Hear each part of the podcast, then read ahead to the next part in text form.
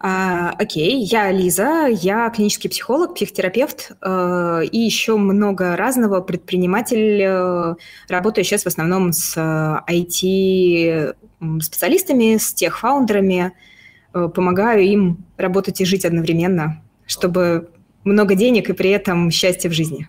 Как вот это вот странное совместить. Венди Роудс, э, я она. Да. Вот. Я посмотрела этот сериал, когда мне третий человек сказал, говорит, да ты Венди Роудс. Я говорю, кто это? Там первый, второй, третий. И говорит, ну посмотри, я посмотрела. Ты видел, как сериал начинается, кстати? Помнишь, первая серия? Не помнишь? Там прекрасные кадры, когда сцена э, секса Венди Роудс с мужем с плетками, вот с этим э, там, с Адамазой. Представляешь, мое впечатление, когда мне три человека говорят, да ты Венди Роудс, а потом я запускаю сериал, а там вот это. И так думаю, ой. Да, это я, я тут понял, что я чуть накосячил и не сразу вывел свой звук. Э, ты сейчас просто отвечала, я повторю вопрос, на который ты отвечала. Значит, э, я просил тебя представиться и сравнить тебя с Венди Роуз, вот, и как раз ты и, и рассказала, да. Э, слушай, да. ну это, кажется, это супер прекрасно и вообще всем нужно, потому что проблемы обычно руководителей э, и вообще целых компаний в головах э, их руководителей, что в сериале, в принципе, показано. И что если как-то починить главного, то и все остальное оздоравливается. Слушай, знаешь как, а, меня очень пугает фраза «всем надо». Э, все люди разные, и им надо разное. Вот я согласна с твоей фразой, что если починить главного, вся компания оздоравливается, это да. Как бы компания строится от головы фаундера. А вот в плане того, что я как Венди Роудс нужна всем, вот тут вообще не согласна. Как бы есть определенные типы, кому я подхожу, кому я не подхожу, кому и самому отлично, и вообще как бы такие люди ему в принципе не нужны. Есть такая прекрасная шутка, мне очень нравится. Все маркетологи мира бес, э, бессильны против мужчины со списком. Вот э, также все коучи, Пишу список. Пишу список, да. Да. Вот. Психологи бессильны против мужчины с определенным сетапом, ну или там женщины с определенным э, майндсетом, но они ему просто не нужны а кому-то, наоборот, очень нужны. Кто-то без психолога, там, без коуча, без ментора, без трекера, адвайзера. Там много очень помогающих практиков разных типов. Ну, и каждому нужно свое. Слушай, а мне вот кажется, ну, мне как непрофессионалу кажется, знаешь, что это всем нужно, э, потому что это, типа, помогает тебе быстрее развиваться вот эти все помогающие люди, то есть ты, конечно, ты можешь сам, ты можешь писать список. Я всегда это сравниваю с тренажерным залом. Э, конечно же, ты можешь сам, типа, прокачаться как угодно. Там есть книжки, есть YouTube э, и все такое. Но кажется, что с тренером, особенно если он кайфовый, он в любом случае где-то тебе поможет что-то быстрее схватить. Плюс его опыт как в виде багажа и знаний, он как бы тебе вложит, чтобы тебе не самому это все как бы копать. Я бы, наверное, знаешь, как сказала, что э, когда ты не один, не сам в одиночестве в своем гараже изобретаешь велосипед, то тебе быстрее и кайфовей. Но кто будет твои не плюс один, плюс два, там плюс сколько-то, это не обязательно помогающие практики типа меня. То есть кому-то повезло с супер классной командой топов или там с кофаундером. Кто-то хорошо работает с друзьями, с, ковор... с нетворкингом, еще с кем-то. Ну, то есть э, мы существа социальные, нам важно об кого-то думать. Ты не можешь мыслить внутри своей головы, ну, можешь, конечно, но ты делаешь сильно медленнее, чем в партнерстве с кем-то. А вот дальше, ну, человек типа меня – это такое э, структурированное, четко ограниченное партнерство, прописанное в зависимости от того, в какой роли я захожу в работу с человеком. Ну, это четко прописанное, что мы делаем, что не делаем и так далее. Ну, как контракт. А, а иногда это, ну, не каждому нужно работать с контрактом, можно работать любым способом. Э, как если говорить про спортзал, ты можешь сам заниматься и смотреть какие-нибудь видеогайды. Ты можешь заниматься с тренером, э, ты можешь заниматься с друзьями, и вы вместе будете что-то там э, пересматривать и так далее. У тебя может быть друган, тренер, который тебе будет периодически что-то накидывать, и тебе этого достаточно. Вот здесь с кем-то классно, в одиночестве плохо, но не обязательно нужно покупать специалиста для того, чтобы решить свою задачу. Но иногда специалиста купить, как это самое, чё, как иногда специалиста купить лучше, это быстрее, проще, дешевле и эффективнее, чем поговорить с другом, потому что специалист это делает более профессионально. Вот ты, сейчас сразу видно, этика включается профессионального, кажется, психолога, потому что я такой продаю, а ты такая, ну подождите, подождите, аккуратненько, не всем подходит. Вот. Слушай, а потому что э, такие люди, как, вот, знаешь, когда пытаются так продавать, э, вот прям пакостят. Потому что, представляешь, за тобой бегают и говорят, тебе нужен психолог, тебе нужен коуч. Ты чего, как лошара, до сих пор без коуча? Тут все успешные люди давно с коучами, а ты нет, и это вызывает агрессию. Знаешь, у меня э, вот э, вчера разговаривала с человеком, очень успешный человек, э, у него все в жизни в порядке и так далее. И я ему начинаю аккуратно задавать вопросы, типа, пользовался ли ты когда-то услугами специалистов каких-то там, с кем вообще, как, чего? А, говорю, а про коучинг знаешь? Он такой, ой, мне один раз прислали. Вот там и называет фамилию, говорит, это вообще кошмар, она их сидит, опускает, она им рассказывает, как надо жить и так далее. Вообще коуч – это ужас какой-то. И это, э, знаешь, как в анекдоте, ты когда-нибудь повороте, ну, как бы, тебе вообще как повороте? Такой, ой, нет, гадость какая-то. Говорит, а ты вообще где его слышал? Да мне сосед напел, звучит ужасно. Вот здесь пример с коучами также. То есть, а ты откуда знаешь эту информацию? Ну, вот один раз соприкоснулся, негативный опыт, после этого такой, не, не. Вывод ну, вообще, о всей любая... сфере такой, да, начинается. Ага. Да, о всей сфере. Ну, и навязывание, то есть попытка сказать «тебе надо», она вызывает скорее агрессию отторжения. Ну, типа, что вы тут меня лечите? То есть, скорее, по моему опыту, услуги помогающих практиков, они продаются через наверное, скорее соблазнение, если можно так сказать. Когда ты показываешь, как это работает, ну, ты, ты у кого-то можешь увидеть это. Там, такое чувство, да, я тоже хочу, я вот тоже хочу, как, да, вот, да. вот так хочу. Да-да-да-да-да. Я хочу так же, я, как, заверните, пожалуйста. Вот так работает. Угу. Я поэтому, знаешь, даже слышал, как э, меня это, как э, типа советуют э, э, рекламировать терапию, когда ты в нее ходишь. Э, типа своей, своей собственной жизнью. Как меняется твоя жизнь, и люди смотрят и такие, слушай, а что, собственно, происходит? Как, как ты вот сейчас стал другим чуваком? Да, я тут хожу в пару мест. Вот. И, кажется... Знаешь, у меня было прикольная... А, я же физтех по первому образованию. И я, когда пошла учиться на психолога в магистратуру, я до этого как-то по поучивалась. Ну, и ребята смотрели, там, друзья на это смотрели, типа, ну, она развлекается. Вот кто-то в театр ходит, она на тренинги ходит. А потом, когда я пошла в магистратуру вышку, уже прям, типа, магистр психологии, а, они сначала на меня смотрели как на поехавшую. А, что, типа, тебе вообще зачем? Как нормальные умные люди, ну, мы, как физтехи, должны справляться с этим всем сами. А психологи – это вот там для каких-то не очень умных людей. А потом, когда я начала показывать, рассказывать и что-то вот, ну, говорить, что типа, а вот я вот это проработала, а мне вот здесь полегчало и так далее, они года, наверное, через 3-4 начали так аккуратненько приходить за советом, спрашивать, типа, а вот у меня вот такая штука, это мне вообще куда? А до этого просто жесткий стопор, особенно у меня, знаешь, был период обучения коучингу, а когда ты начинаешь учиться коучингу, первое, что, с чем ты сталкиваешься, это такая вот абсолютная эйфория, такая, вау, это же надо всем, а ты об этом не знал, сейчас я тебя, давай-ка я тебя откоучу, иди сюда.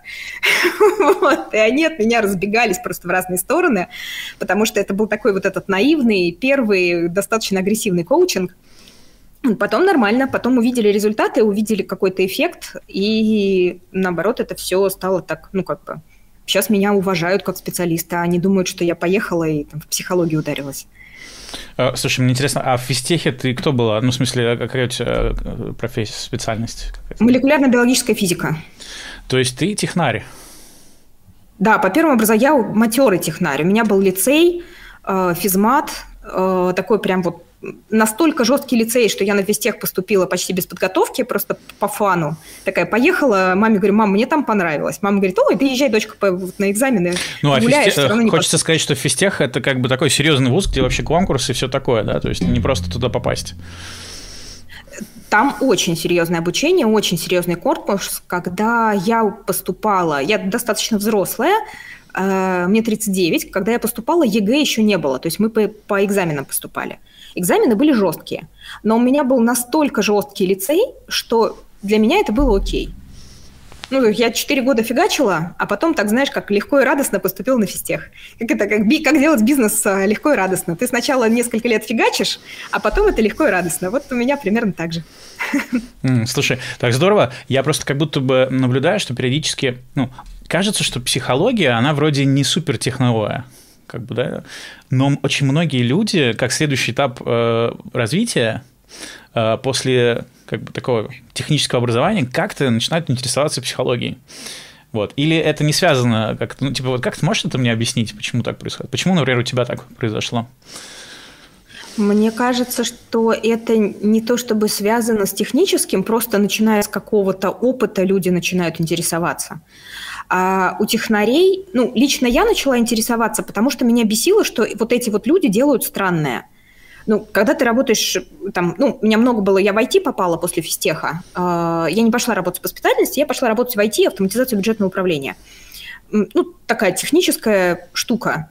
И меня дико бесило, что вот эти люди ведут себя очень странно, нелогично. Компьютеры прекрасные. Вот туда код написал, понятный вход, понятный выход. Люди, ты делаешь им вход, а выход вообще непредсказуемый. Твой черный ящик, вот из них вообще выдает какую-то что-то не, непонятное. И у меня изначально была мотивация такая достаточно агрессивная, как вот это вот, как бы, куда нажать, чтобы оно нормально работало. Манипулировать людишками. А, манипулировать, да. И первое мое обучение было НЛП. Потому что это такое... На самом деле, потом, когда ты учишься, понимаешь, что манипуля... Э, НЛП – это вообще не про манипуляции. Изначально я хотела нормально управлять. Не совсем манипулировать, управлять. А, ну, так достаточно агрессивно управлять. А потом постепенно, постепенно, постепенно увлекло, затянуло. И вот это понимание, знаешь, как этот мир меняют люди. То, как они его меняют, зависит от того, что у них внутри в голове, как работает их мышление, как работает их фантазия. Соответственно, если я хочу, чтобы мир менялся в лучшую сторону, нужно влиять на мышление людей. Э, вот я великолепно обучилась влиять на мышление людей, настраивать его таким образом, чтобы мир менялся в созидательную классную сторону. Правильно, что здесь какой-то такой есть романтизм про сделать мир лучше? Не только про... А, это сделать мир лучше. Насчет романтизма не знаю. Тут, кажется, цинизма так это самое. А, сделать мир лучше для себя? Ну, я же здесь живу, да, типа в этом смысле? Я здесь живу, да. У меня очень такие, ну, как бы, я живу в этом мире. Я хочу, чтобы вокруг меня было хорошо. Я хочу, чтобы мне было кайфово общаться с людьми, которые меня окружают. Для этого люди, которые меня окружают, должны быть богатые и счастливые, а не бедные и больные. Потому что бедные и больные люди, они обычно злые, агрессивные и там, корыстные и так далее. А богатые и счастливые, с ними очень кайфово проводить время. Ну вот как сделать так, чтобы люди вокруг меня были богатые и счастливые? Я, наверное, как психолог ужасно говорю, вот с точки зрения, не знаю, очень нетипичная позиция. Но мы сейчас с тобой не как психологом, а как с Лизой общаемся, так что это норм. И, э, значит, Я как Ли. Мне отзывается, знаешь, э, что это благородный эгоизм, как было у Тургенева, когда интересы твои, э, как это, сочетаются с интересами угу. общества. Угу. Да. А... Очень да. Угу. Хочу э, спросить тебя, ты сейчас сидишь в очках, это и когда мы с тобой периодически созваниваемся, ты сидишь в очках. Э, и ты психолог, и как бы, знаешь, как будто бы иногда, вот почему-то я сейчас задумался, я считываю себя, как будто бы ты, ну, типа, немножко недоступна, а я на ладони здесь, вот. Почему ты в очках? Есть такая фигня. это, тем, это на самом деле это не темные очки, это специальная цветокоррекция. А у меня дислексия, я, как знаешь, как не просто так психолог, все психологи обычно становятся для того, чтобы изначально там не только других поманипулировать, но и себя тоже в порядок привести. Вот, у меня дислексия, это влияло очень сильно на уровень тревожности, у меня там определенным образом, ну там целый комплекс. Короче, вот этот зеленый цвет, он а, каким-то непонятным образом корректирует мое восприятие реальности. То есть я без очков себя чувствую гораздо хуже, чем в очках. Это оптика плюс цвет коррекционный. Это какая-то экспериментальная методика. То есть ты больше, более внимательно становишься в них? А, более спокойно, тревога уходит, более сфокусирована. С точки зрения тестов, вот то, что можно померить, а, я меньше пропускаю букв, меньше, лучше вижу ошибки в словах, Э, грамотнее пишу.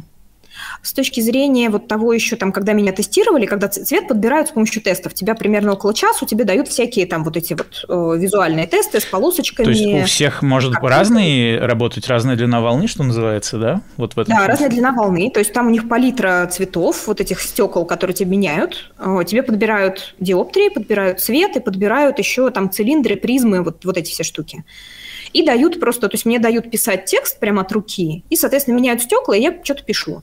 Вот у меня в моих вот этих очках почерк ровнее, и я меньше ошибаюсь, чем когда я без очков. Как это работает, фиг знает.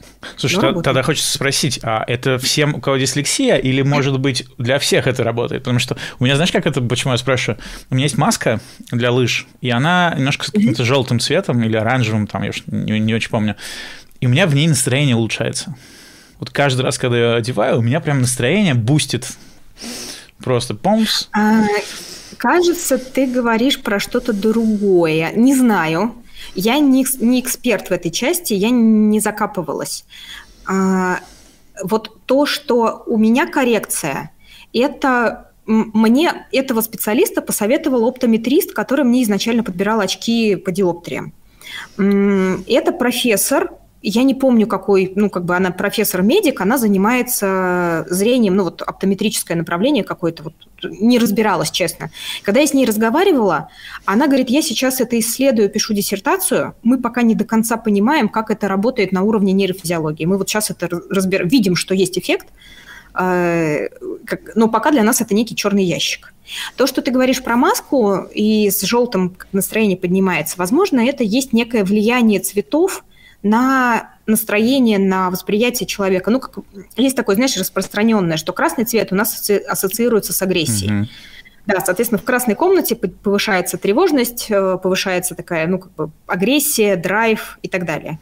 Зеленый с расслаблением, там еще что-то. Вот оранжевый с хорошим настроением, с таким вот, вот с теплом, с радостью. Вот кажется, что маска – это вот туда. Mm, похоже а на это... закат или что-то такое, и поэтому какие-то Может такие быть. ассоциации с солнцем, короче. Угу. Может быть, не, честно, не знаю. Вот я исследование видела в маркетинге, как это, по-моему, называется, могу сейчас соврать, но, по-моему, это нейромаркетинг называется. Каким образом воздействовать на человека для того, чтобы получить какой-то эффект. Вот цветовое воздействие, ну там, знаешь, как медицинские сайты, они часто синие или зеленые. А если мы хотим такой успешный успех, давай, короче, миллион за, не, за неделю, за неделю, да, там будет красно-черно-зеленое, такое неоново-зеленое что-нибудь. Ну, то есть есть ассоциации с, у человека вот, цветов и каких-то сфер и я, представляешь, на эту тему недавно прям слышал э, рассказ, что все крупные компании э, на монопольных рынках, ну, таких около монопольных, используют три цвета. Желтый, красный и, и зеленый. Если мы возьмем все компании, которые как-то конкурируют, не знаю, например, Билайн желтый, э, МТС красный, Мегафон зеленый. Э, или банки возьмем. Значит, Сбер э, зеленый, э, этот э, Тиньков желтый, а, Альфа, Альфа красный и синий еще, да. То есть, как будто бы они всегда угу. делят вот, вот эти поляну цветов очень четенько так. Вот всегда будут именно эти ингредиенты. Может, там просто, знаешь, как третий приходит, первые два занято, ну, то есть первый выбирает цвет. Может, мы, я не знаю, может, мы придумываем как теорию заговора, оно просто как-то сильно проще объясняется. Я не знаю, честно, я в этом вообще не разбираюсь. Ну вот как будто бы мне нашел, объяснение, что вот, типа самые крутые цвета рабочие, поэтому да, ты приходишь, эти уже заняты, тогда беру этот. А те, кто уже не успевает, им приходится выпендриваться и уже оттеночки использовать. А, знаешь, я сейчас это провокативное, провокативный комментарий. А, то, что ты сейчас делаешь, ты пытаешься объяснить каким-то образом наблюдаемый феномен. А при этом, а, ну, мы все так делаем, каждый человек внутри себя как-то этот феномен пытается объяснить. Вот а, одно из направлений психологии, там, моей работы с фаундером, это замечать, когда его объяснение базируется на реальных данных, а когда его объяснение вот так вот, вот э, условно, смотри, какой вывод ты сделал. Ты говоришь, я вижу, что э, топ-3, если это есть какая-то монополия на рынке, они трех цветов. Соответственно, следовательно, эти три цвета, цвета обладают каким-то свойством влиянием на человека. Но вот эта причинно-следственная следственная связь, она не очевидная. И очень часто у людей такое когнитивное искажение возникает, и если ты фаундер, который идет там на новый рынок, развивает новый продукт или что-то там открывает новое направление, а, есть риск вот таким образом построить причинно-следственную цепочку, которая будет ошибочной. А потом на нее как-нибудь опереться, сделать какие-то там, не знаю, потратить деньги на то, чтобы использовать это как э, истину, а потом, опс, окажется, что не так. Это а... вот если, как я, как я красиво закруглила, да. Да, красиво закруглила, тогда я хочу тебя... Давай спрошу тебя тогда закономерный образ про ошибки. Mm. Вот кажется, я сейчас недавно пришел к тому, что ошибки, кажется, просто очень важны, потому что ну, мы все совершаем, и если особенно ты делаешь что-то новое, пробуешь что-то рисковое, а все предприниматели, по сути, да, что такое э, прибыль предпринимателя, это награда за риск своего рода, да, то есть ты вот что-то где-то рискуешь, делаешь, и вот я буквально вчера видел, типа, нарезку на Ютубе про ошибки Маска, Илона Маска, что у него там ракеты падают, что-то машины взрывались, Тесла кого-то задавила и прочее, что там было просто миллион разных ошибок. Но при этом он Маск, и мы всеми восхищаемся. Э, вот, короче, про ошибки хочу тебя спросить. Что это вообще такое? И как, как, как, как правильно ошибаться? Вот так хочу завернуть. А, знаешь, а, у слова «ошибки» есть заведомо негативная коннотация. А, и здесь, а, во-первых, ну, не ошибается тот, кто ничего не делает, а либо тот, кто очень предметно работает на очень сильно гарантированно знакомой сфере. Здесь вопрос цены риска. Ну, то есть, если я, я риску, когда я не умею идеально что-то делать и начинаю делать без стопроцентной гарантии, есть риск. У этого риска есть цена ну, ты можешь потерять 10 рублей или час времени, можешь потерять жизнь и там миллиарды. А, это история про ставку. Ну, как бы вот предприниматели, они все как будто играют в казино. Я ставлю свое время, деньги, там, инвестирую, и либо выиграю, либо не выиграю. А, и здесь еще, знаешь, вот с, с вот этим страхом ошибки, вообще страх ошибок – это та штука, которая очень сильно тормозит многих. Потому что, ну, вдруг я ошибусь, у меня не получится. Есть такая штука, если бы дети, младенцы, боялись ошибиться, когда они учатся ходить, они бы не ходили. Ну, потому что вспомните, сколько раз ребенок падает, пока он научится. Сколько ребенок ошибается, пока он учится писать. Сколько он ошибается, пока он, там, не знаю, учится кататься на велосипеде и прочее, прочее, прочее.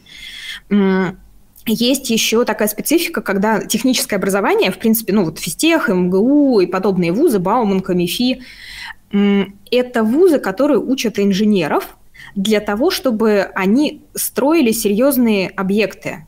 Это энергетика, космос, военка. И там э, ошибок нельзя допускать. Вот, да, там очень велика цена ошибки, и поэтому э, физтехов вот прям воспитывают, что ошибка – это прям зашквар.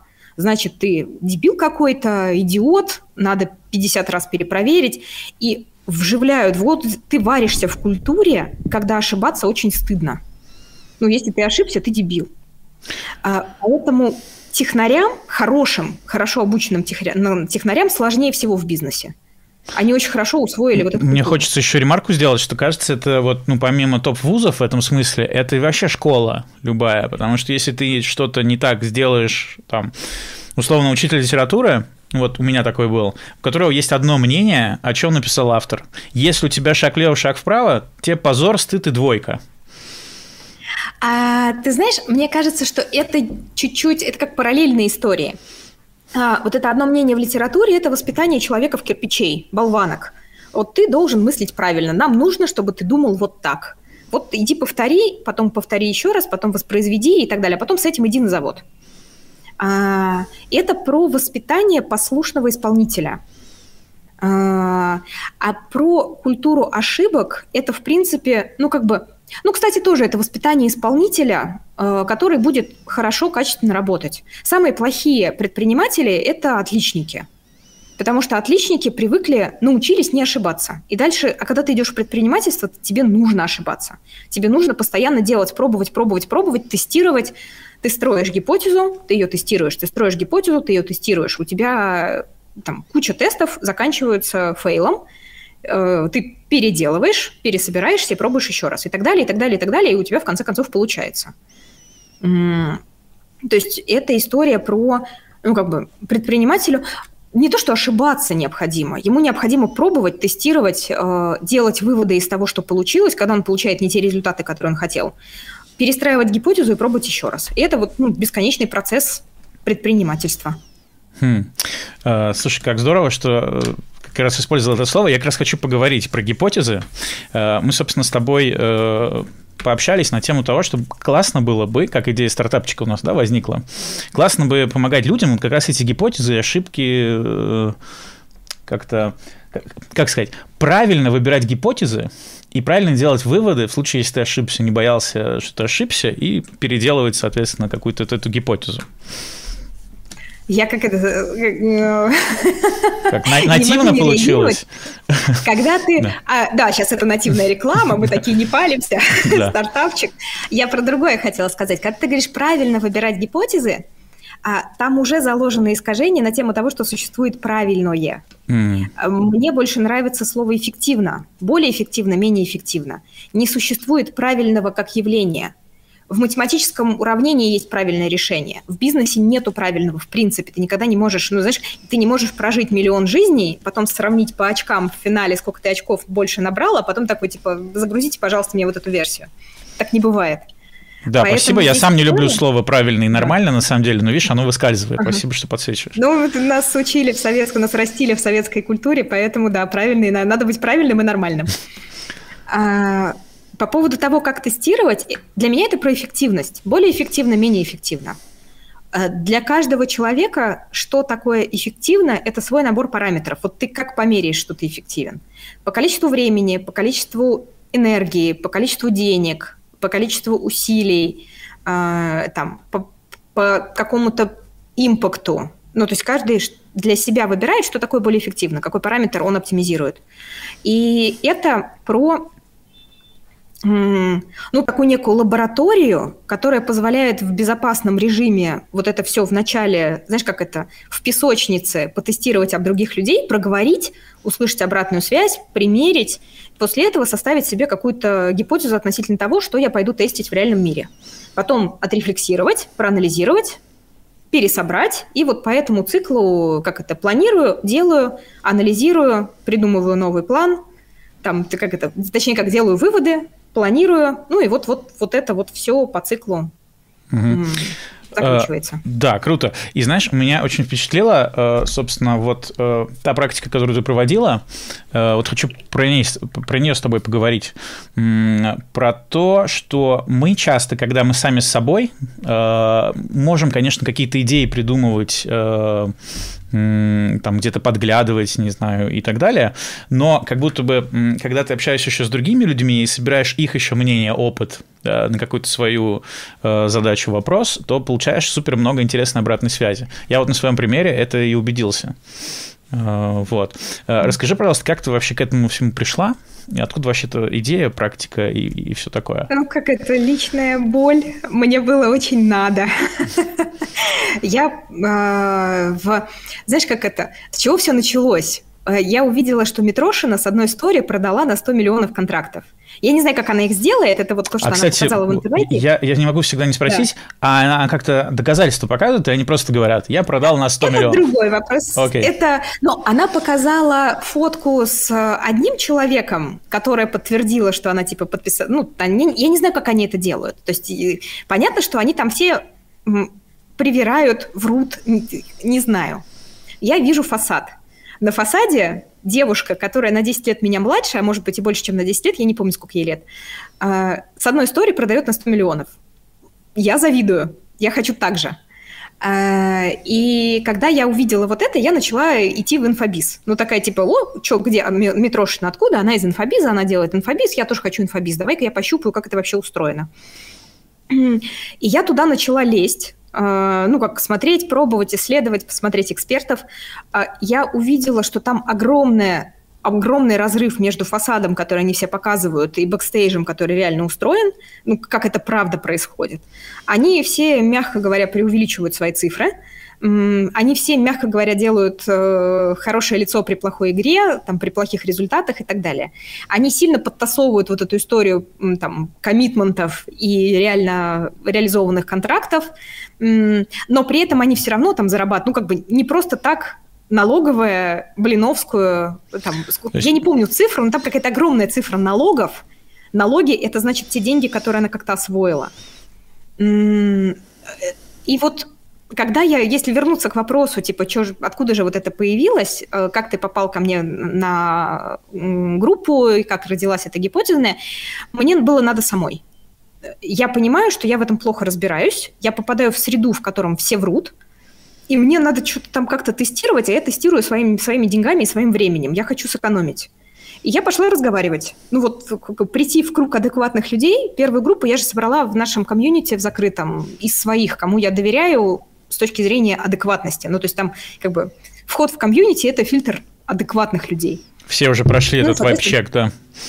Да, все прошли вайп-чек. Ну, соответственно, вот я собрала своих для того, чтобы об тех, кто прошел для меня вайп-чек, проверить свои гипотезы. Ну и получила супер результат. Ну а дальше вот ты, ты там был и как бы захотелось это повторить. Периодически эти вопросы возникают. Я хочу еще раз проверить, еще раз проверить, еще раз проверить. Я же все время что-то делаю, делаю, делаю, делаю, новую пробую. Да, и мне хочется про практику немножко рассказать, собственно. Что меня вообще зацепило, почему я откликнулся. Э, мне понравился подход, э, что там не про критику, а про да и как инструмент. Угу. Как обычно вот на импровизациях даже где-то используют, там типа давай сделаем да это и да и еще вот это.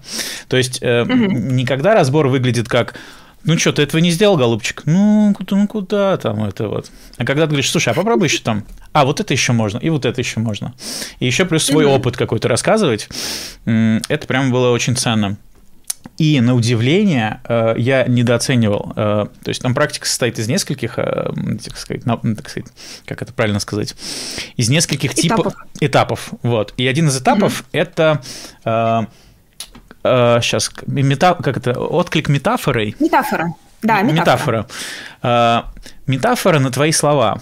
То есть ты как бы рассказываешь маленький пич, собственно, в чем у тебя как бы там не знаю, затык идеи или что-то, э, и тебе mm-hmm. возвращают в виде метафоры то, что ты проговорил.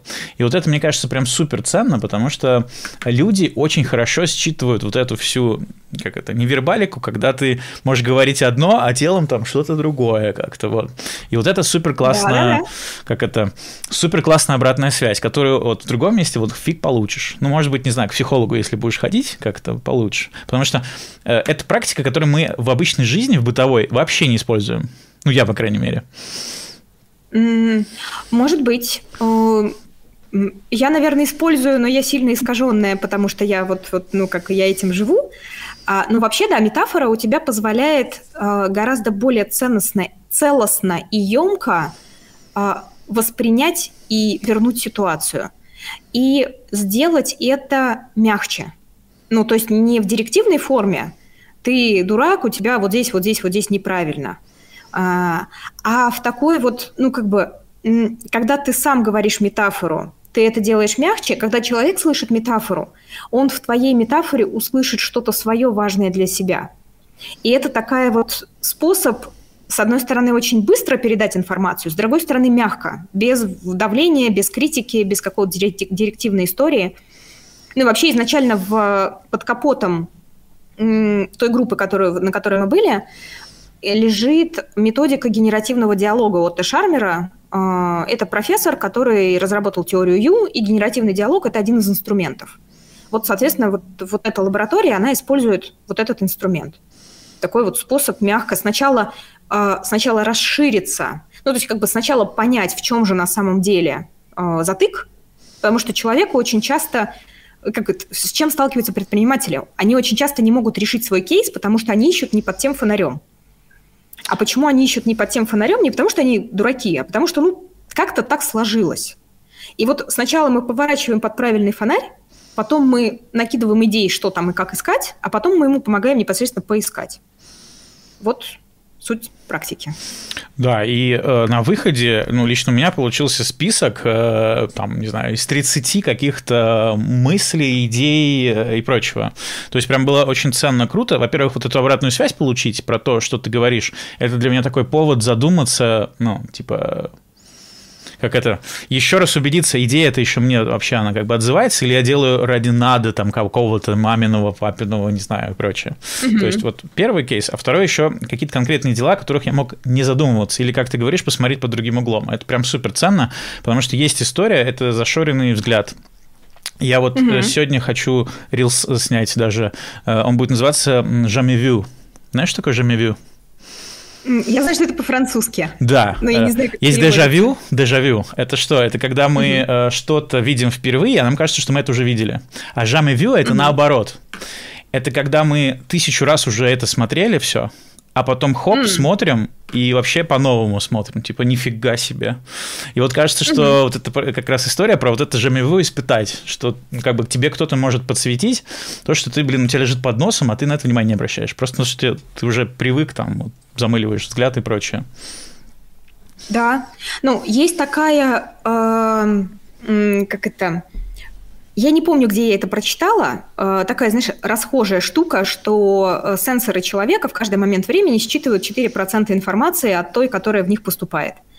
Я не знаю, я не помню, откуда это, я не помню цифру, э, там, 4% из какого исследования взялось, но оно, ну, как по ощущениям, оно очень близко к истине. У меня была веселая байка из последнего. Я сейчас на Бали, в Паркью, и здесь есть самолет – который висит на потолке. Я приехала сюда, ну, и мне как-то там люди когда говорят, а я там несколько раз прошла за это время, то есть я здесь до того, как сюда переехать, я несколько раз здесь была, и, соответственно, вот я в этом месте ходила.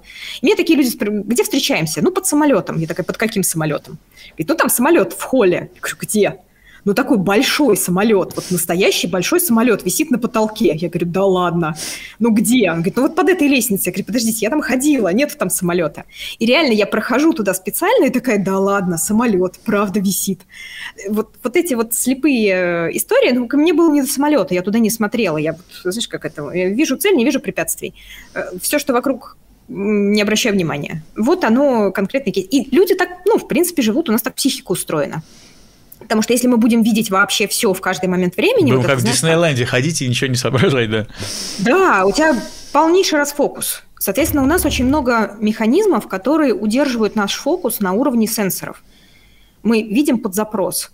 Когда у нас некорректный запрос, мы не то видим. Для того, чтобы получить то, что ты хочешь, важно правильно сфокусировать запрос. Вот, э, кстати, гипотезная – это тоже одна из, один из инструментов сфокусировать свой запрос. Угу. И вот, собственно, да, то есть на, на выходе получилось куча много вся инфы классной, а, интересно, как минимум подумать, а как максимум вообще еще взять и сделать. И вот тут как раз вот где взять и сделать, начинается как будто вторая проблема, откуда родилась вторая часть, собственно, этого нашего ага. стартапа, что классно, когда ты что-то узнал, а, классно, когда ты сделал список какой-нибудь там, угу. но потом так. же надо его делать. И угу. там возникает, это уже моя боль, второй тип проблем. Потому что в тот момент, когда ты, значит, вдохновленный, сидишь, такой заряженный, все здорово, такой, сейчас я тут сделаю. А потом проходит какое-то время, у тебя вот эта мотивация, которую ты получил заряд, может по разным причинам, может тебя кто-то там достал, вывел и так далее, выветрится. И ты опять остаешься наедине уже с этим списком. И там может быть что-то, что ты не знаешь, как делать, что-то, что ты как-то прокрастинируешь, что делать и так далее. Миллион вот этих почему, почему тебе это сейчас не делать. Вот. И как будто бы не хватает еще истории про э, то, чтобы этот как-то трекать процесс. То есть, чтобы угу. ты на основе вот того, той инфы, которую получил, выбрал, во-первых, то, что ты будешь делать, и второе, это делал регулярно, собственно, как-то вот э, сохраняя вот эту как сказать, помощь группы, я бы так сказал, вот, угу. и такой групповой вайп, чтобы доделывать все-таки это, потому что мало знать, угу. надо еще и делать, вот. Да, знать вообще, это, знаешь, это огромная ловушка многих экспертов, которые, я же вот как психолог обучалась на огромном количестве курсов. И э, многие люди постоянно сталкиваются с тем, что типа у меня нет результата, наверное, я еще недостаточно знаю, пойду еще поучусь. Я плохо стараюсь. А ты реальный. Я плохо... Даже не то, что я плохо стараюсь, я... именно я мало знаю. Если у меня не получается, значит, я мало знаю. Я думаю, что ноги растут из школы и университета. Если ты не сдаешь экзамен, значит, ты недостаточно хорошо учил. А, там нету опции «я недостаточно хорошо сдавал». Ну, условно, прийти пять раз на пересдачу, семь раз на пересдачу. Ну, как бы пересдачи там хорошо, если две, после второй вгоняют. А в бизнесе не так. В бизнесе надо делать, делать, делать, делать, делать. И знания стоят гораздо меньше, чем делание. И правда нужна поддержка, потому что ты вот это все нагенерил, у тебя случился вау-эффект, у тебя случилась вот теплая поддержка группы, которая тебе говорит, да, клу, круто, иди делай. И ты такой, да, классно, я пошел делать. А потом у тебя случается жизнь не знаю, стакан разбился, собаку надо погулять, э, близкие, дети, родные, там еще что-то. В бизнесе какие-нибудь, там человек увольняется, кто-нибудь выгорел, не знаю, поставщики не платят. Ну и тебе как бы вот, вот это же вот сейчас тебя триггерит. А то так немножко отошло на второй план, оно там лежит где-то списочком, и тебя не дергает. Ну, соответственно, что дергает, то ты и делаешь. У нас же есть два источника мотивации. У нас есть внешняя мотивация, которая, когда тебя что-то стригерило – извне. И есть внутреннее, когда ты вспомнила о каких-то своих потребностях, и из них начинаешь что-то делать. Вот внешняя внутреннюю достаточно активно перекрывает. Если твои внешние сенсоры перегружены, твоя внутренняя будет такая сидеть в стороночке и ждать, когда на нее время появится. Угу. И в этом плане, ну, вот поддержка группы, она так и работает. Она тебе создает некую такую специально организованную внешнюю мотивацию, которая тебе говорит, Саша, а когда? А что ты там сделал? Мы существа социальные. Нам очень важно, чтобы наша социальная группа нас одобряла, принимала, говорила, ты молодец, короче, давай, мы верим в тебя и так далее. И это такое, ну, как бы, а, это использование принципов работы нашего головного мозга в своих интересах. То есть создаем контейнер, ну или там создаем среду, в которой, которая будет специально построена для того, чтобы достигать то, что мы хотим. Угу. Слушай, ну смотри, мне это, что называется, продано, вот, поэтому я с тобой уже угу. в деле. А вообще, кому это подходит? То есть, кому это вообще может быть интересно? Потому что мы сейчас рассказали, что это мы сделали как бы для себя, да, а вот кто, как, как ты думаешь, давай просуждаем, кто еще нуждается в том же, чтобы получать видение со стороны и как-то вот вместе бежать как-то, да? Условно, с группой? А, мне очень нравится твой вопрос, кому еще это нужно, что не всем это не, не нужно, это всем, с чего мы начали. Эволюция, это эволюционирую. Это самое крутяк. А, ты знаешь, мне кажется, что вот, ну, кому наиболее полезно? Кому, там, кому стоит попробовать, как, как мне кажется. А, первое – это СДВГшником. Вот я СДВГшник, я очень чутка к внешним сигналам. Мне это, хочется немножко пояснять определение, пару слов, что да. такое СДВГшник. Синдром дефицита внимания и гиперактивность. Синдром дефицита внимания, когда меня все подряд от, отвлекает, и мне сложно сконцентрироваться, сосредоточиться. А гиперактивность, когда у меня при этом дофига энергии внутри. А, и вот проблема СДВГшника в том, что внешние триггеры жуть как отвлекают. Мне кто-то в Телеграме написал, и для меня вот это сейчас супер важно. Я все свои задачи забыла. Там еще что-то произошло, и для меня супер важно. А когда у меня есть вот такое, ну, как бы социальные рамки в виде людей, которые ждут от меня результат в пятницу, я там закоммитилась, что я сделаю за неделю, оно для меня важно. Оно становится дополнительным вот этим триггером, который будет меня поворачивать мой фокус внимания в нужную мне сторону. Второе, вторые, кто есть, это а, ну, люди-одиночки. Те, у кого нету команды, которая его естественным образом направляет в нужную сторону. То есть, когда ты работаешь в офисе, когда, ты, когда у тебя команды, постоянные какие-то планерки, совещания, обсуждения рабочих задач, они тебя все время в фокус возвращают. А когда ты сидишь один, удаленно, ну, либо ты соло что-то делаешь, там, эксперт, предпринимая, ну, какие-то вот какие-то свои собственные проекты, а, либо когда это удаленка, и для тебя не хватает вот этих внешних каких-то рамок, пингов, обязательств, вот тогда созданный такой, ну, созданная среда, в которой тебя будет поддерживать, она ценна. Еще хочется а добавить, а еще... что... Э, Давай. Запомнишь мысль? Я сейчас две секунды. Да, Значит, что, может быть, у тебя есть команда, но ты ей не очень доверяешь, или у вас не так вот выстроены, как это, отношения доверия, где ты можешь вот смело все обсуждать. Mm-hmm. Потому что иногда бывает, что ты такой там весь босс, и ты не хочешь казаться там каким-то где-то неуверенным и прочим, и транслируешь определенное mm-hmm. видение. Но тебе все равно да. нужно какое-то пространство, чтобы где-то, собственно, побыть э, вот естественно в своих сомнениях и прочим.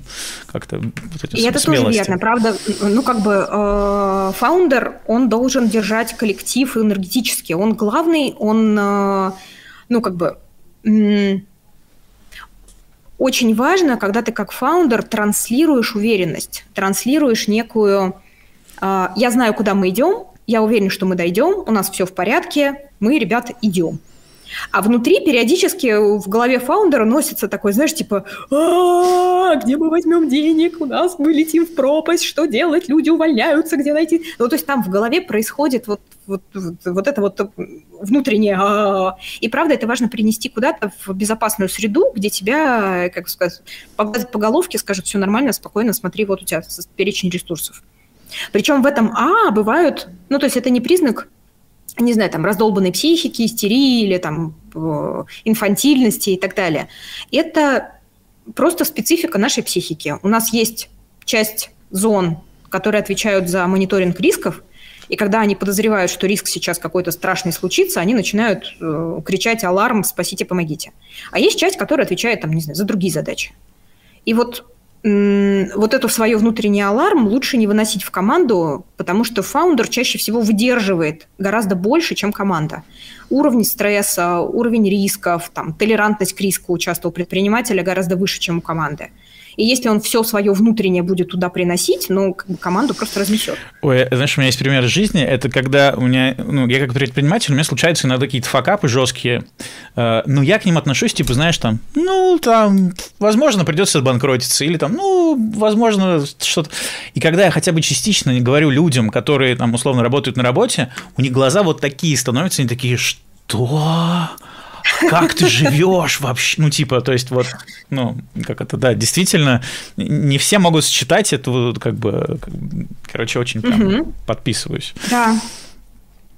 В а... этом плане важно, чтобы у тебя вот эта среда была, ну, знаешь, как гомогенная, чтобы люди, которые собрались, были примерно одного уровня толерантности к риску.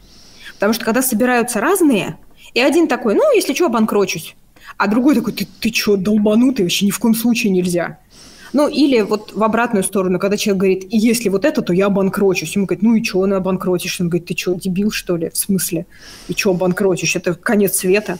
Тебе не очевидно. То есть вот а, это некая толерантность к риску, это какая-то встроенная штука. Я не знаю, что там с генетикой, я не очень углублялась, и там что с э, свойствами головного мозга. Есть определенные параметры головного мозга, которые у человека ну, сетапленные от рождения. Вот я предполагаю, что толерантность к риску – это тоже такая же вот э, что-то заданное от рождения. Кто-то более смелый, даже не смелый, а вот такой, ну, скорее пофигист – ну, залезу, ну, упаду, ну, лицо расцарапаю, ну и что? А для кого-то это прям не-не-не-не, нельзя. Ну, это просто люди разные. Как мы, блондины, брюнеты, там, 150 или 2 метра ростом, 150 сантиметров. Вот так же мы с разной толерантностью к риску. Угу. Да, при том, что, кстати, э, хочется сказать, что успешны и те, и те. Потому что я знаю людей, которые да. очень все боятся, и они успешны, и тех, кто ничего не боится, они угу. тоже очень успешны. Как будто бы это не какой-то ограничивающий параметр. Ну, представь, банковская система, например, это система, которая требует очень нетолерантных к риску людей. Ну что, представляешь, если бы владелец банка был такой, а, давайте накатим апдейт. А, а, ой, а клиент, наоборот, кстати, супер толерантный. Да я отдам! Да, да, да. Нашли друг друга. Э, слушай, здорово. Э, знаешь, еще какая штука? Кажется, что вот эта история ну, типа, сейчас пойти, значит, получить там совет других людей, начать вот этот совместный трекинг какой-то и прочее, э, это немножко про выход из зоны комфорта. Я просто вот что-то буквально на днях размышлял и читал в одной статье э, про комфорт вообще, что такое зона комфорта и прочее, что многие люди призывают из нее выходить. Типа, вот как это, особенно инфобиз. Выходи из зоны комфорта типа, нефиг там развиваться. Давай. И знаешь, как будто бы я отчасти понимаю, про что это. Действительно, э, потому что у тебя есть как бы внутренние страхи какие-то, что, блин, ну что я сейчас там пойду, незнакомые люди, там что-то рассказывать, не знаю, ну вот пример такой, да, а, а там может быть много суперценного. Просто вот это тебе какие-то страхи, которые могут осознаваемы быть, а могут неосознаваемыми, они тебя немножко как бы стопорят, и ты такой, «М-м-м», и делаешь все, ну, как бы по-старому. А по-старому, то есть, mm-hmm. если ты хочешь что-то нового, значит, старое тебе что-то не устраивает. Если у тебя все хорошо, ты такой, ну, там, гипотезное, гипотезное, типа. А так ты такой, блин, интересно, хочу. Но mm-hmm. вот что-то как-то... И а... вот что Давай делать, да? Что делать? А, не выходить из зоны комфорта слишком далеко. А, мне нравится чуть другое название вот этих, вот этих зон. Есть зона комфорта, в котором тебе все понятно, стабильно, прогнозируемо и так далее. И есть зона ближайшего развития, где тебе уже чуть-чуть тревожненько, уже чуть-чуть нестабильненько, но для тебя это нормально переносимо. Когда, ну, ошибусь и ошибусь. Ну, там, цена вопроса 1000 рублей, я готова 1000 рублей рискнуть. А если цена вопроса 100 тысяч долларов, я как-то, знаете, уже сильно подумаю. Мне стрёмно, это уже моя зона дискомфорта. А, вот, соответственно, есть а, зона ближайшего развития, где ты можешь сам пробовать рисковать, если что, разруливать последствия. Есть зона ближайшего развития, ну, там, чуть более дальнего развития, где ты можешь с поддержкой, ну, когда ты, например, менторы там хорошо работают, когда человек берет ментора, который уже прошел этот путь, и э, с ним советуется, говорит, а если я попробую вот так? Ментор говорит, не-не-не, мы туда уже все ходили, там плохо, а вот туда иди, там нормально. Здесь есть, правда, риск того, что у ментора могут быть устаревшие данные, ну, мир уже поменялся, и то, что он говорит, что типа ты туда не ходи, там не сработает, оно уже не актуально, уже сработает. Как со школой, например, я смотрела недавно э, интервью с Каенг э, Георгия. Георгий он, кстати, Соловьев. тоже из тех. Да, Соловьев. Вот. Он рассказывал, что когда он только сделал первую версию Skyeng, он ездил по школам английского языка и пытался им продать автоматизацию. Говорит, смотрите, как классно, можно заниматься онлайн, вот это все. Ему крутили у виска, говорили, это никому не надо, ты придумал какую-то фигню. Его, он даже прям рассказывал, я вот у него смотрел интервью с Соколовским, недавно вышло, а, он рассказывал, что его прям вывели в группу, которые учатся, такие, ну, если ты мне не веришь как владельцу школы, ну, или там кому-то, давай тебе группу покажу, вот иди их спроси. Ему там из группы такие, не, мне не надо, я хочу живую Марию Ивановну, я вообще онлайн, фигня какая-то. Он говорит, а я вижу, что при этом мои, ну, вот там, соседи по общаге, они занимаются, им классно. А, и вот, вот эта вот э, история про то, что нужно очень аккуратно выбирать себе менторов и задумываться, э, то, что он знает как знание, как его опыт, подходит ли тебе, может быть, мир уже поменялся. И это вот эта вот зона более дальнего развития. А дальше есть зона дискомфорта, когда ты уже ломаешься. Ну, не знаю, там, если, если я потеряю весь свой капитал, мне будет жуть как страшно. Я перестану заниматься развитием, я перестану заниматься своими проектами, я просто пойду фигачить, зарабатывать деньги, чтобы мне хватило на еду, жилье и образование моего ребенка. Ну, там, там не до развития, там вот базовые потребности надо закрыть. Соответственно, когда говорят выйти из зоны, э, выйди из зоны комфорта, вот важно понимать, выйди куда вот на этой линеечке, а не поломаюсь ли я там. Знаешь, картинка была прикольная, мимасик, когда такая, знаешь, клетка, в ней сидят, под водой клетка, в ней сидят аквалангисты, и вокруг плавает такая акула и с э, репликой, ребята, что вы сидите в зоне комфорта? Нужно выходить из своей зоны комфорта. А, а где вот эта грань между зоной развития и дискомфорта? Ну, то есть она вот... Можно как-то описать это, эту границу? Здесь вопрос, что ты потеряешь, если сработают риски. Цена риска. А, если ты идешь на такую группу, например, как гипотезная, а в тебя что-то прилетает, и ты после этого ложишься в депрессии носом в стену, а, это туда не надо ходить. Вот чем заканчиваются часто разборы, вот эти открытые, которые показывают, сейчас же популярны разборы – Человек туда приходит, его сажают на стульчик на сцене, а потом перед начинают всеми. ему, знаешь, да. вот, перед всеми, и начинают ему напихивать, какой ты дебил, ты вот это давно не понял, ты, как бы ты, вот это очевидно, неужели ты, ты не видишь что, да тебе просто надо, вот это вот вся жесть. жесть. А, и оттуда человек может выползти просто вот, ну, реально размазанный. У меня такая история постоянно случается. Я очень много каздевлю, очень много разговариваю с людьми. И вот сейчас я иду в новое исследование новых услуг – и если я прихожу в целевых, они говорят, вау, да, классно, нам надо, там, делай, короче, запиши меня, когда будет готово, я приду. А если я иду не в целевых, А очень часто это... А я работаю, ну, примерно с моим возрастом, это люди в районе 40 лет, уже достаточно успешные, и это часто мужчины-технари. Ну, то есть это вот прям вот с кем самая моя аудитория. И если я прихожу не в целевых, это происходит вот так. То есть это сидит вот такой человек, обычно это еще вот такой взгляд, и он мне начинает говорить, это никому не надо. Ну, кто это купит? Ну, это вот, ну, ты посмотри, ну, ты где твои, там, где твои миллионы, где твои гарантии? Например, про коучинг мне часто говорят. Коучинг – это вообще что? Ты мне насколько увеличишь прибыль, а ты подписаться по это готова? Давай я тебе заплачу вот в ну как бы давай под процент с э, договор результата. успеха. Да, договор процент с результата. Нет результата, нет денег. Если бы как это, а при этом коучинг а, это другой тип услуги. Ну, как врачи, например. Если ты приходишь к врачу и говоришь, дай мне гарантию, что я выздоровлю, тебе ни один адекватный врач эту гарантию не даст. Скажет, иди тогда не ко мне. И чтобы вообще существовала медицина как явление, чтобы врачи могли работать, вот существует другой контракт. В коучинге примерно так же. То есть врач тебе ничего не может гарантировать. Но он из всего своего опыта, знаний, навыков, диагностики и так далее а, максимально старается тебе помочь. Знаешь, как это? Врач работает всем своим опытом, но гарантий дать не может. Вот помогающий практик – это примерно такая же история. Я работаю всем своим опытом, но гарантии я дать не могу. Ну, еще же про то, что нужно, нельзя научить, можно научиться. То есть э, про твой вклад, когда ты слушаешь, э, то есть не просто там послушал, а, ну классно, а надо же что-то еще это как бы использовать как-то это потом. Mm. И тоже тут мяч на стороне принимающего. Вот если ты как mm. бы не будешь следовать делать что-то, ну а что-то какой результат может быть? Слушай, и да, и нет. А, если человек, наверное, знаешь, как это про то, есть у человека опыт работы с помогающими практиками или нет. Когда ты никогда это не пробовал, и когда ты видел только другие структуры услуг, то тебе это кажется каким-то неадекватным. Ну, типа, как-то странно. Но вот я прихожу в кафе, мне гарантируют то блюдо, которое я заказал в меню. Если мне принесли не то, я могу не заплатить, предъявить и так далее. И там делает другой человек – когда я прихожу к помогающему практику, там некое разделение, не, ну, сложное разделение ответственности, кто, кто как влияет. Я как специалист влияю на человека. Но при этом, если человек, правда, не будет делать, э, ну, результата не будет. А дальше, если результата не получилось, то начинаются разборки, а кто же виноват. И вот это вот прям вот сложная такая зона, как вообще понять, кто виноват, как это повлияло.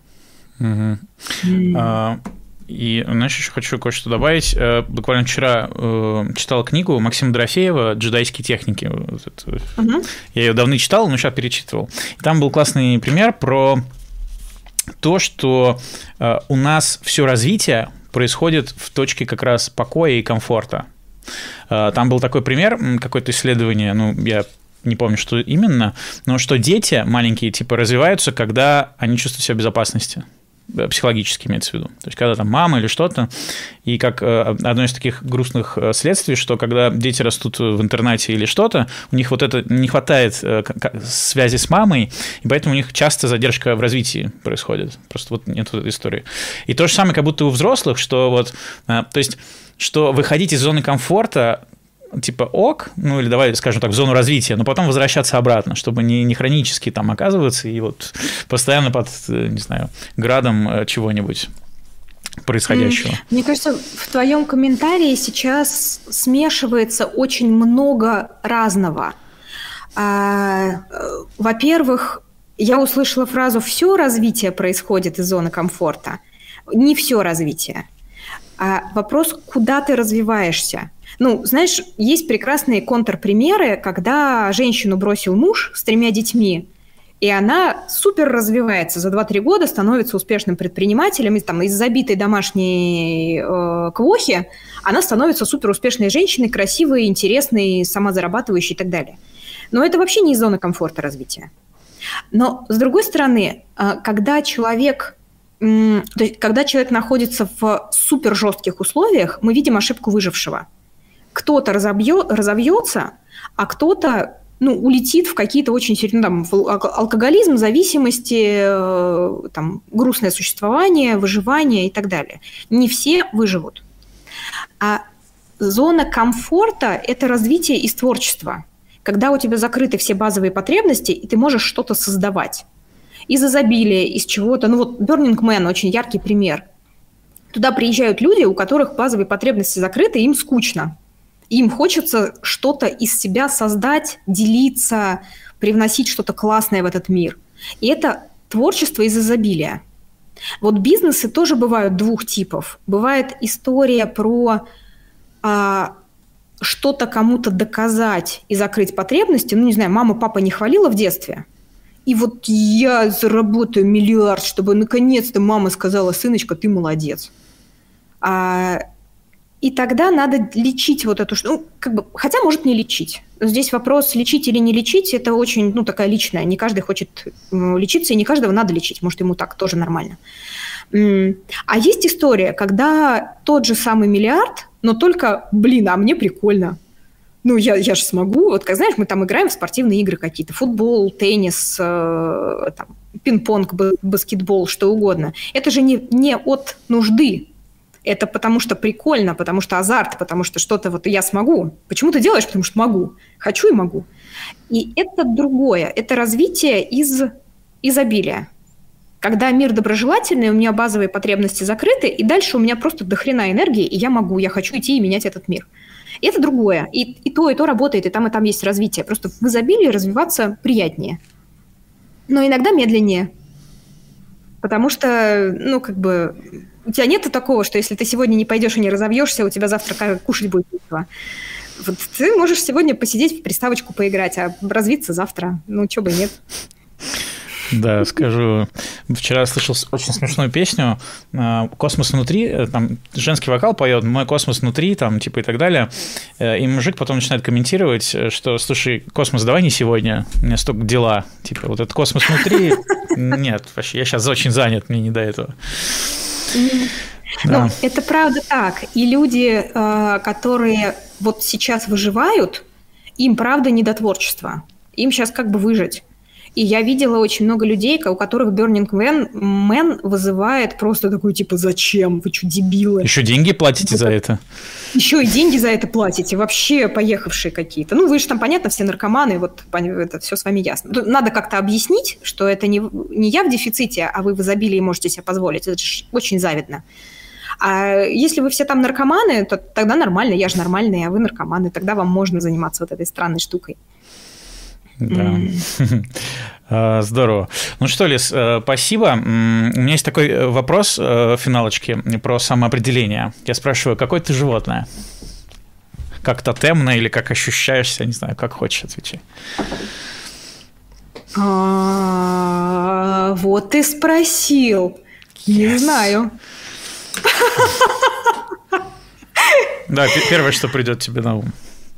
Слушай, мне пришло уже несколько. Э, ну, во-первых, лиса, э, потому что хитрая. Во-вторых, кошка, потому что кайфовать умею и люблю. А в-третьих, дельфин, потому что хрен пойми знает, знает почему, но вот периодически я дельфин. Наверное, потому что про течение. То есть я, вот дельфины же, они в воде, они течение чувствуют. Я очень чувствую течение. Куда ветер дует? Это птица, наверное, не знаю. Ну, птицей себя не ощущаю. Ну, то есть у меня, видимо, знаешь, а, у меня была шутка такая, я периодически говорю, там, если вам в психотерапевте важна личность, вам повезло, у меня их несколько. Вот в зависимости от настроения, состояния я себя просто по-разному ощущаю. А иногда, кстати, медведь. Вот это тоже бывает, как особенно если ребенка кто-то обижает, там просто класс. А, так, чуть не забыл. А, у нас же 8 февраля анонс, так сказать. Анонс! А, 8 февраля 8 февраля в 19 часов можно будет прийти, ссылка будет в описании, но чуть попозже. Э, можно будет прийти э, и в телеграм-каналы, кстати, наши тоже размещу, там посмотреть. В общем, найдете, кто захочет. Прийти, собственно, и посмотреть на эту практику. Э, вот, у нас будет гость, которому мы, собственно, это все и обкатаем, что сегодня мы и обсуждали. Вот. А у вас mm будет возможность убедиться вообще, что это интересно, неинтересно. Кстати, давайте обратную связь, тоже всегда приятно услышать. Это вот. про безопасные ближайшие зоны развития. Прийти посмотреть, как работают с другим гостем. Не свой кейс а, принести, да, да, да. Чтобы а прийти это... послушать, поучаствовать, э, там, позадавать вопросы, поговорить, погенерить гипотезы, но при этом себя особо не, вот, не выставлять. Mm, да, да. Но, но там будет немного мест, там будет 10 мест, мы не будем делать большую группу для того, чтобы, ну, это там, первый раз делаем в открытом доступе, соответственно, есть риск э, внешних людей, если их много, их сложно модерировать, э, хаос и так далее. Нам важно сохранить вот эту ну, доброжелательную закрытую среду, соответственно, пишите в заявку, и там, если вы хотите поучаствовать, напишите, и мы просто соберем группу, вот как места закончатся, тогда все. Тогда ну да, и, потом... я думаю, если будет э, вдруг много желающих, мы потом просто еще что-то такое же проведем. В общем, пишите, в любом случае будет возможность у вас, так сказать, Ищите, да и обрящите, как цитат классиков. Что, Лиз, спасибо тебе большое. Да, спасибо тебе. Увидимся. Все. Да, всем пока, друзья. Пока-пока.